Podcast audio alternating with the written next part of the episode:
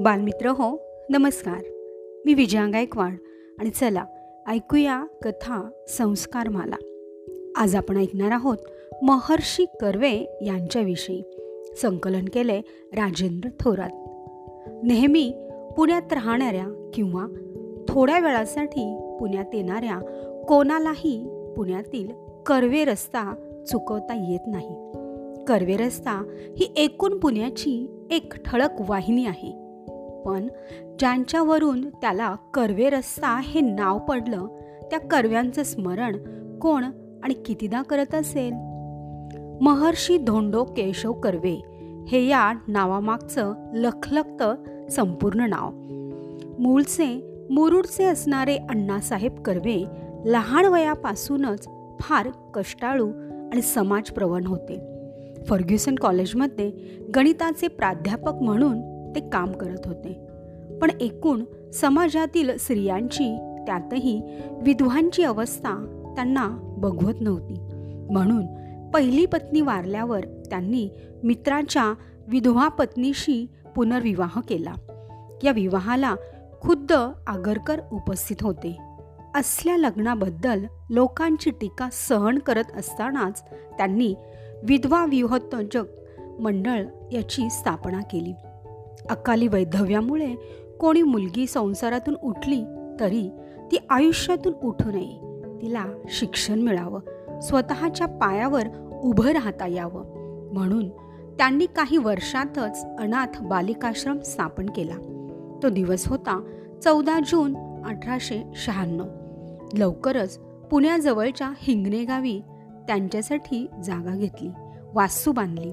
आजही हिंगणे स्त्री शिक्षण संस्था तेथेच आहे. एकोणीसशे सात साली त्यांनी महिला विद्यालय सुरू केलं.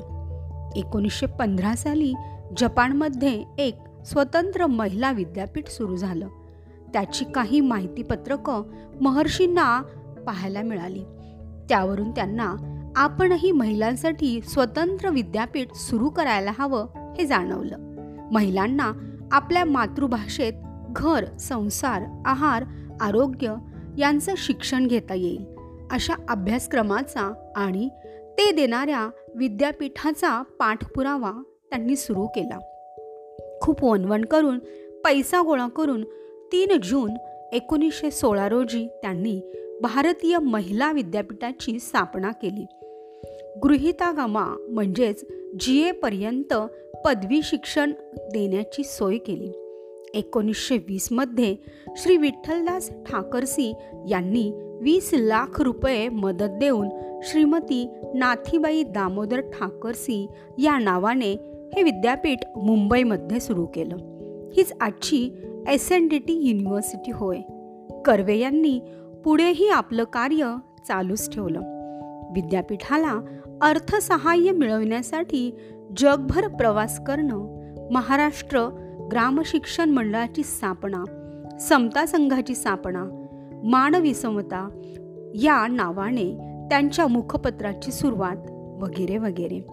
त्यांना अनेक विद्यापीठांच्या डिलीट पदव्या भारत सरकारतर्फे पद्मभूषण भारतरत्न या पदव्या असे अनेक सन्मान मिळाले.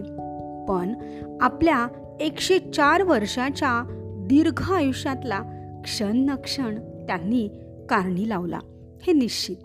आज कर्वे रस्त्यावरून शिकणाऱ्या कमावणाऱ्या मुलींचे लोंढेच्या लोंढे ये जा करताना दिसतात. तेव्हा मनात येतं यांची ही वाट सोपी आणि जलद व्हावी. म्हणून एकेकाळी एका महर्षीने खूप खडतर वाटा चोखाळल्या आहेत. त्यांच्या कष्टामुळेच हा रस्ता आत्मसन्मानाचा आणि अर्थपूर्ण जगण्याचा रस्ता बनलेला आहे. अशा या थोर शिक्षण तज्ज्ञाला विनम्र अभिवादन. धन्यवाद.